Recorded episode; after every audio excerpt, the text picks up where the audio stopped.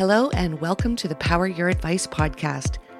The Power Your Advice podcast is designed to bring financial advisors new ideas, why those ideas should be considered, and how to implement them into your business. This podcast is brought to you by Advisorpedia, the best place for advisors to grow their minds and businesses. And now, please join your host, Doug Heikkinen. Hello and welcome to the podcast. We are live here in Denton, Texas at the T3 conference, which is thriving this week. And we're with Christian Borgeson, who is the Vice President of Marketing at FutureVault. Welcome, Christian. Thanks, Doug. Uh, glad to be here first time at, at T3 and looking forward to our conversation. What are your perceptions of the conference? It's been pretty lively amazing. I, I, actually just had this chat over dinner last night. Uh, you know, as a as a first time attendee, of course, we weren't sure what to expect out of it, other than what we were hearing from our industry peers. And the energy is dynamic. It's, it's contagious. I don't know if I'm allowed to use that word ever since COVID, but the energy is contagious. And um, you know what? We'll we'll be back again. That's for sure. People seem to be happy to be out of Zoom and live. Yes. So there's a lot of high impact areas of wealth tech that are influencing firms and advisors that buy technology. Let's talk about some of those. Uh, one of them is enabling the client experience. Tell me about that. Yeah, so that's uh, that's sort of what we would refer to even as like the the, the first high impact area of wealth tech. I mean, enabling client experience has so much of an impact around all of the other areas of wealth management and the relationship that advisors have with their clients. And this one really ultimately boils down to personalization. It's all about how do you, as an advisor or an advisory firm, make it easy for your clients to do business with you. And not only that, not just on the first time, but also to do repeat business with you so that you continue to retain clients. You've got mind share They've got your loyalty and you're building trust all along the way.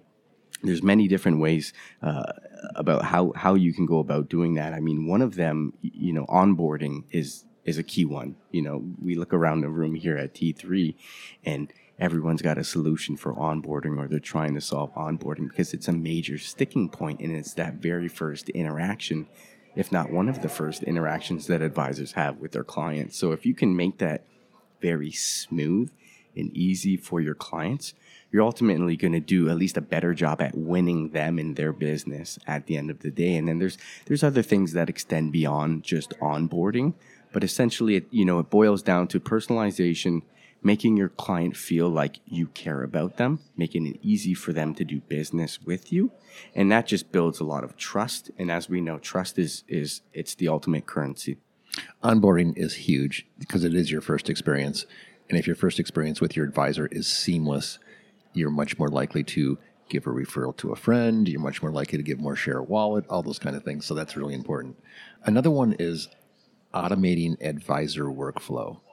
That's that's a that that's a key one, and that's a major sticking point for um, you know mostly for front office and advisor teams, as as we're speaking of it in this context. And and really, when you look at what advisors are faced with on a daily basis and you look at you know you peel back the layers of some of the things that they're involved with even as it relates to client onboarding like we were talking about there's hundreds if not thousands of little small manual mundane tasks that they just they have to do every single day so wealth tech solution providers should look for ways to help advisors automate and alleviate those manual processes so that they're not stuck doing behind the scenes paperwork just as an example, and that they can actually spend a lot more time with their clients where it matters, right? So help them automate the important things that need to get done and they stack up so that they can spend more time uh, with their clients actually providing advice, which is what they want to do.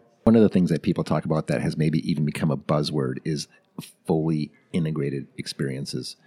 So, what is that and what does it mean? And give me your take. Yeah, that's that's an interesting one, and that that is one that I personally love. I mean, we're here at FutureVault, we're very close to what that means, at least what we think that means, and and the way we would sort of define it. And I'm not going to go and give you a proper definition, but how we look at it is it's not just about integrating technologies that enable you know, again, we talked about number two, the automating the advisor workflow. So it's not just about integrating experiences and technology that help to automate advisor workflow. Now we're talking about how do we integrate the experiences in the systems all the way from the back office level. So you've got compliance teams and your operational teams, you know, working within the same systems. They've got connected experiences that then translates all the way down to their front office and to their advisors.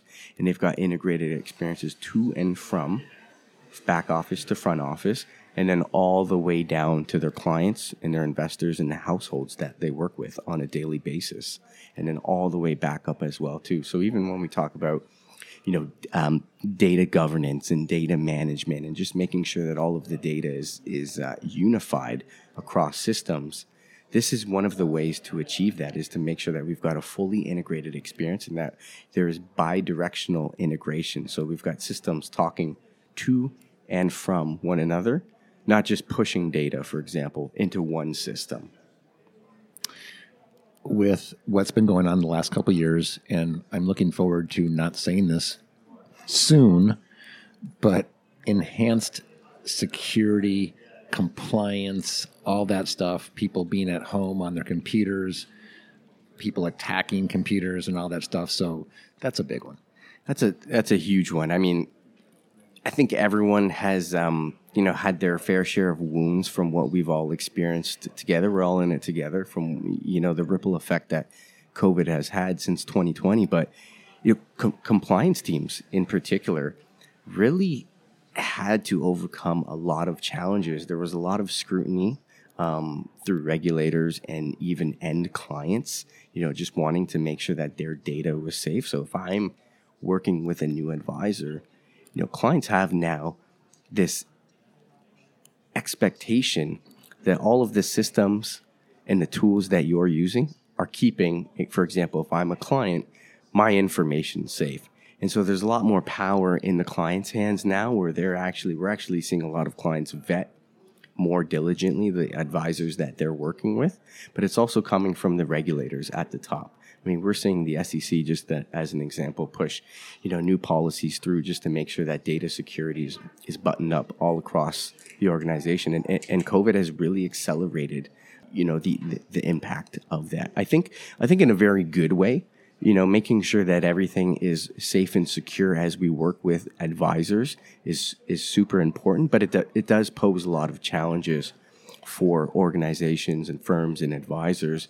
But the challenge in that also presents an opportunity for wealth tech providers where, you know, if you're making sure that the tools that you're building within your, your platform or your solutions also have enhanced compliance capabilities, now that's a winning product because that's ultimately that's what compliance teams and advisors are looking for. On the car ride here, we were talking about how many of these emerging technologies that are here are going to be here next year. How many of these emerging technologies are hoping to get eaten by a bigger fish? But there's a lot of thinking going on here. So, how do advisors think about leveraging these emerging technologies?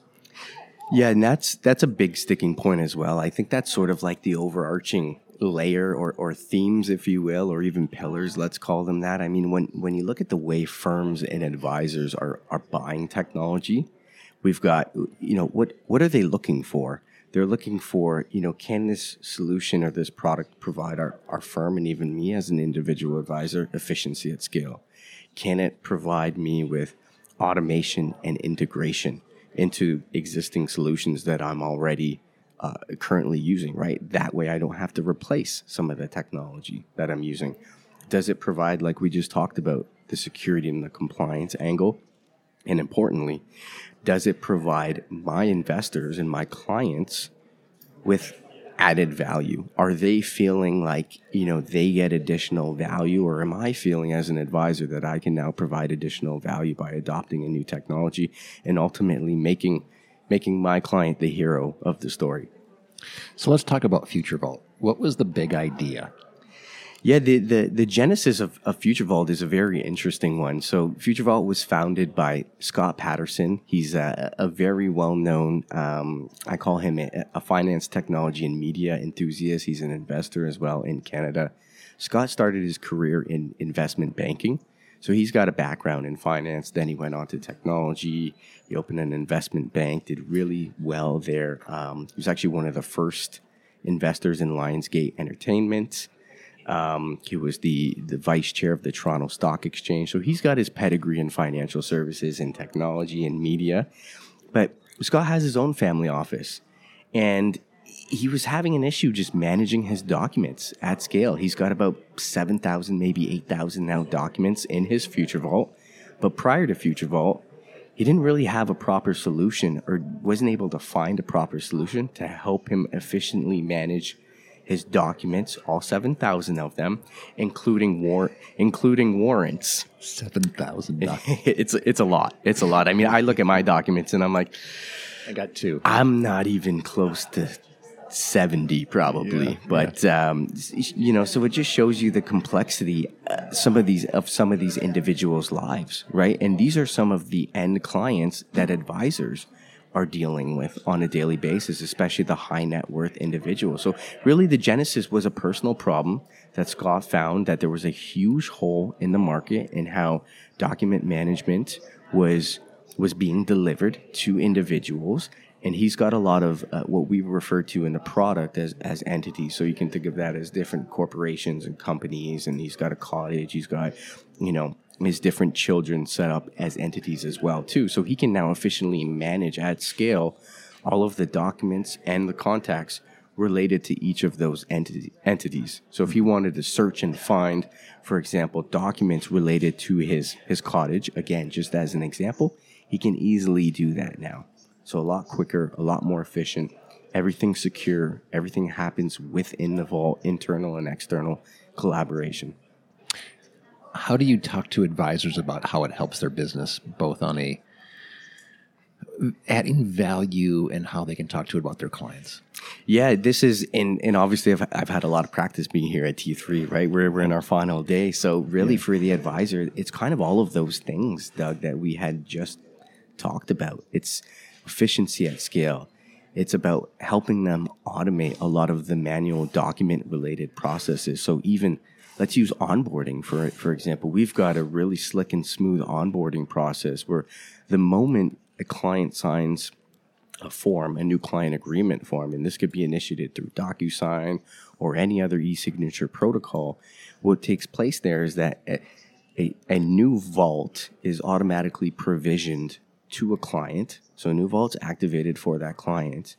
And those onboarding documents, which is typically, I mean, depending on the number of accounts, they're opening anywhere between 8 to 15 or even more documents that they're signing, are automatically deposited now into their vault, into a specific folder. So, me as a client, if I'm signing up, or, you know, or opening a new account, I've now got access to all of my onboarding documents instantaneously in in a second. As soon as soon as I sign those documents, and for for an advisor, that means that they're also going to have those documents available to them too. And then that also means that back office and compliance will have access to those onboarding documents as well too. So from a compliance sake, you know, they've they've got that they've got the view of all of the the activity that's taking place.